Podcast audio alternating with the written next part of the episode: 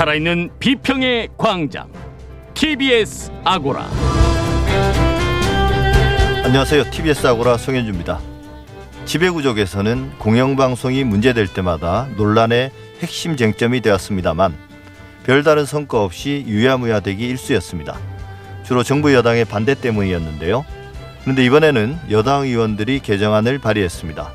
첫 번째 광장에서 법안의 내용과 통과 전망, 남은 과제에 대해서 살펴보겠습니다.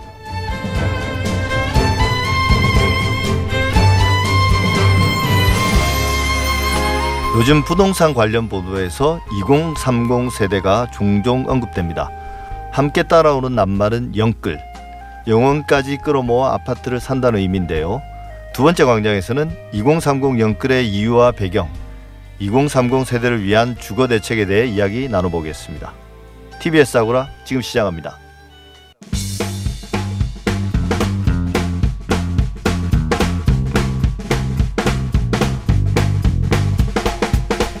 빅데이터 세상 전민기 한국인사이트 연구소 팀장 어서 오십시오. 네, 반갑습니다. 전민기입니다. 네, 빅데이터를 통해 이번 주 가장 많이 소비된 이슈를 알아보겠습니다. 먼저 지난 한 주 동안 가장 많이 언급된 키워드들 뭔가요? 네, 1위는 역시나 코로나고요. 예. 38만 건이 언급됐는데 좀 과거와는 다른 흐름을 보이고 있습니다. 보통 뭐 확진자가 2, 300명, 뭐 최근에는 예. 500명 넘게까지 나왔는데 거기에 비하면 언급량이 상당히 좀 낮다라고 봐야 될 것 같아요. 지난주에 예. 비교해서 한 4만 건 정도만 많아진 건데 예전에는 사실 확진자 이 정도 나오면 거의 코로나 언급량이 90만 건에서 뭐 100만 건도 넘어갔던 거 교수님도 기억하실 거예요. 예.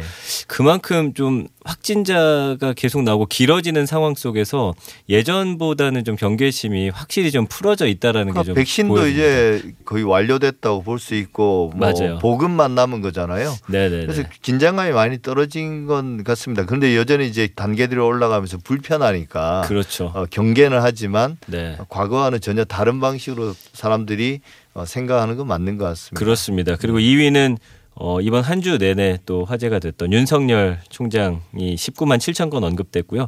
3위는 또 사상 최고치를 기록한 코스피 이 예.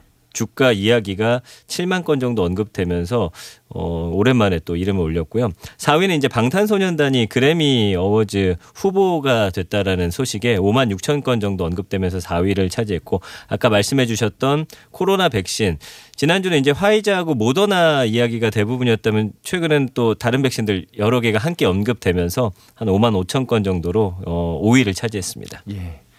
그러면 최근 이슈화되고 있는 키워드들을 빅데이터로 한번 분석해 보죠. 이번 주 코스피 지수가 사상 최고치를 기록했습니다. 근데 과거에 비해서 주식 투자하는 사람이 주위에 너무 많거든요. 맞아요. 그러다 보니까 아무래도 검색량도 네. 늘어나고 그래서 관련한 빅데이터 반응 한번 살펴볼까요? 네, 저도 이제 주변에서 주식 하냐고 물어보는 횟수가 예전보다 너무나 많아졌거든요. 예. 그 코스피 코스피 지수 관련해서 연관어는 1위는 역시나 가격이고요. 2위는 투자, 3위는 경제, 4위 거래, 5위 시장. 그러니까 뭐 주식 거래와 관련된 그런 키워드들이 그냥 쭉 이렇게 나열이 됐다라고 보시면 될 것 같고요. 6위가 주가, 7위가 돈, 8위가 최고치. 2,600 어, 이번 주에 넘어가면서 사상 최고치 기록을 했죠. 그리고 9위가 지수고 10위가 한국입니다. 그 외에 뭐 미국이나 기업, 외국인 시드머니, 투자자, 주식시장 이런 키워드들 나오고 있는데 미국의 다우존스 지수도 3만을 최초로 넘기면서 예. 지금 전 세계 지금 주식시장이 좀 이렇게 요동치다 보니까 코스피와 관련해서 좀 어떤 주가 주식들이 좀 우량주인지 뭐 본인의 투자 같은 것들 노하우 같은 것들을 올리면서 서로 좀 정보 공유하는 식의 글들이 가장 많았고요. 감성어 분석은 긍부정 비율이 38.7 대 24.9입니다. 뭐 네. 강세, 기대, 성공하다, 긍정적, 사고 싶다라는 게 이제 긍정 감성으로 드러났습니다. 이 사고 싶어도 돈이 없어서 못 산다라는 분들도 꽤 있었고요. 예. 부정 감성어는 의심, 폭락, 망하다, 손실, 손해.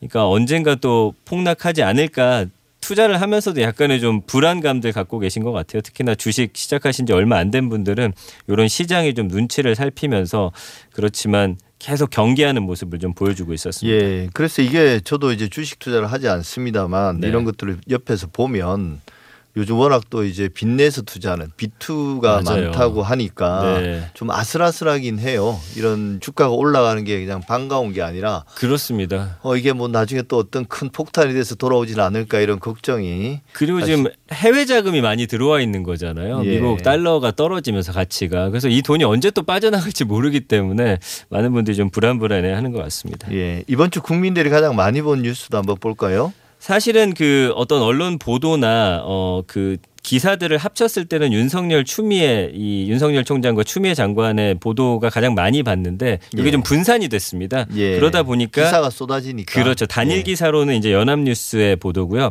한국 코로나 시대 살기 좋은 나라 4위, 1위 뉴질랜드 이 기사가 단일 기사로는 가장 많은 분들이 보셨습니다. 그 한국이 코로나19 시대 살기 좋은 나라 순위 4위에 올랐고요. 블룸버그 통신이 이제 발표를 한 건데 예. 경제 규모가 뭐 200조가 넘는 어, 국가 53개국을 대상으로 해서 이 점수를 매긴 건데 1위는 이제 뉴질랜드 차지했고요. 어, 우리가 4위, 3위가 대만이었는데 문제는 2위를 일본이 차지하는 바람에 예. 많은 분들이 야 이거 제대로 된 조사 맞냐 뭐 이러면서 또 댓글도 상당히 많이 달린 기사였습니다. 예. 일본이 네. 끼어들면 항상 민감하잖아요. 맞습니다. 사람들이. 자, 2위는 서울 대기업 건물에서 직원이 아내 살해 후 극단 선택했다는 사회 기사입니다. 이 연합뉴스 보도고요. 예. 어, 서울 중구에 있는 한 대기업 건물에서 직원이 자신의 아내 살해하고 본인도 극단적 선택을 했는데 뭐 내용은 요 내용이 거의 다고요. 이제 이 남성이 주변에 살기 힘들다라는 취지의 말을 남겼다라는 거 외에는 그냥 대기업 건물에서 이렇게 두 사람이 어 목숨을 잃었다라는 제목을 보고 많은 분들이 기사를 검색했고요. 3위는 KBS 기사인데 요거는 아마 좀 제목이 또 좀 자극적입니다. 출장 가는 남편 피임 기구 챙기는 게 아내의 지혜 요런 제목의 기사인데요. 부산의 한 사립대학교 교수가 이제 수업 중에 성병과 관련된 내용 설명하다가 갑자기 이제 성매매하고 성접대를 정당화하는 듯한 이야기를 해서 논란이 됐는데 남자들이 직장 생활하면서 외국 출장 가면 접대 받거나 뭐 매춘받고 관계를 한다. 그렇기 때문에 반드시 콘돔 사용할 수 있도록 남편이 해외 출장 간다면 오히려 챙겨줘라 이런 말했다라는 게 알려지면서 좀 큰 논란이 됐고 많은 비판 글이 좀 실렸습니다. 예, 아직도 이런 시대착오적인 발언을 하는 사람들이 있다는 것도 그렇고 또 그러니까요. 이걸 뭐 또 공영방송이 네. 주요 뉴스로 뽑아낸 것도 좀 그렇고 혼란스럽네요. 네. 댓글이 가장 많이 달린 이슈는 어떤 겁니까? 네, D사 이제 댓글 위주로 보고 있는데 1위는 13,300여 개 댓글이 달린 중앙일보 기사고요. 예. 진중건 어차피 문은 허수아비 586 부족한 추 내세워 막 나가 굉장히 좀 어, 자극적이고 강한 그런 발언입니다. 진중권 교수의 발언을 최근에 뭐 조선일보나 중앙일보가 많이 인용해서 이제 기사화하고 있거든요. 이게 나올 때마다 많은 사람들이 좀 보다 보니까 또 이런 일들 많이 벌어지고 있고 그 추미애 법무부 장관이 윤석열 검찰총장 직무에서 배제하고 징계 청구한 것에 대한 진중권 교수의 어떤 음 본인의 생각인데 여기에 대한 것들 댓글이 많이 달리면서 뭐 서로 비난하고 비판하고 상대 진영에 대해서 막 욕하는 그런 댓글들이 상당히 많이 달려 있었습니다. 예, 사실 우리가 뉴스 가치를 생각할 때 가장 우선이 되는 건 이제 정보거든요. 네. 근데 진중건 전 교수죠. 이분은 새로운 정보를 제시하는 경우는 거의 없습니다. 그냥 의견 그것도 이제 아주 자극적인 언어들로 이제 포장한 그 의견들을 그냥 음. 어, SNS에 올리는 건데 한두 번도 아니고 매일같이 나올 때마다 네네. 아, 이렇게 이제 보도해 주는 게 우리 사회에 무슨 도움이 되는지 그 소위 보도하는 언론 자체의 맞습니다. 품격이나 평판에도 어떤 음. 영향을 주는지 아마 대부분 부정적일 텐데. 요 기사 쭉 보시면 따옴표로 거의 다 이루어져 있고요. 뭐 소위 말해서 좀 클릭 수가 많이 올라가다 보니까 계속 활용하는 게 아닌가 네. 싶습니다. 뭐 새로운 정보를 제공하는 건 아무것도 없거든요. 네. 자, 2위는 예. 9,500여 개 댓글이 달린 머니투데이 기사고요. 눈앞 깜깜한 종부세 고지서 연봉 토할판 또 역시나 굉장히 자극적인 제목인데 예. 국세청이 이제 종부세 고지서를 발송했죠. 그러면서 사실은 관련 뉴스들을 많이 나오고 있는데 특정 뭐 부부라든지 이 종부세를 내기 어려운 그런 분들의 좀 인터뷰 기사 같은 것들도 상당히 많았고요.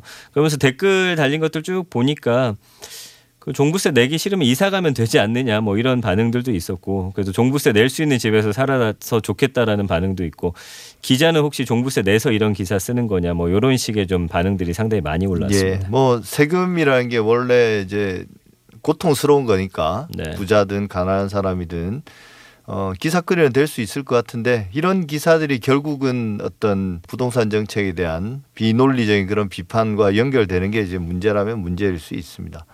끝으로 SNS상에서 가장 많이 퍼나는 이슈 한번 정리해 볼까요? 네, KBS 기사였고요. 4,910건 정도가 이제 퍼날라졌는데 방탄소년단 아시아 가수 최초 그래미 어워즈 후보 올랐다라는 소식입니다.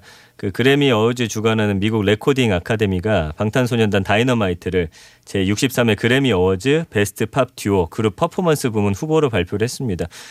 그러니까 미국 최고권위 음악상 그래미 어워즈 후보에 작년에도 사실 올라야 되는데 못 올랐다 이런 반응들이 많았거든요. 예. 올해는 여기 오르게 되면서 물론 4대 본상은 아니라 장르 부문이지만 최근 들어서 그래미의 중요한 또 부문 가운데 하나로 꼽히는 그런 부문이어서 여기서 아시아권 가수가 후보에 오른 적은 없었습니다. 또 최초의 기록이다 예. 보니까 예. 많은 분들이 좀 자랑스러워하면서 관련 기사들을 퍼나르고 있습니다. 예, 지금까지 빅데이터 세상 전민기 팀장이었습니다. 수고하셨습니다. 감사합니다.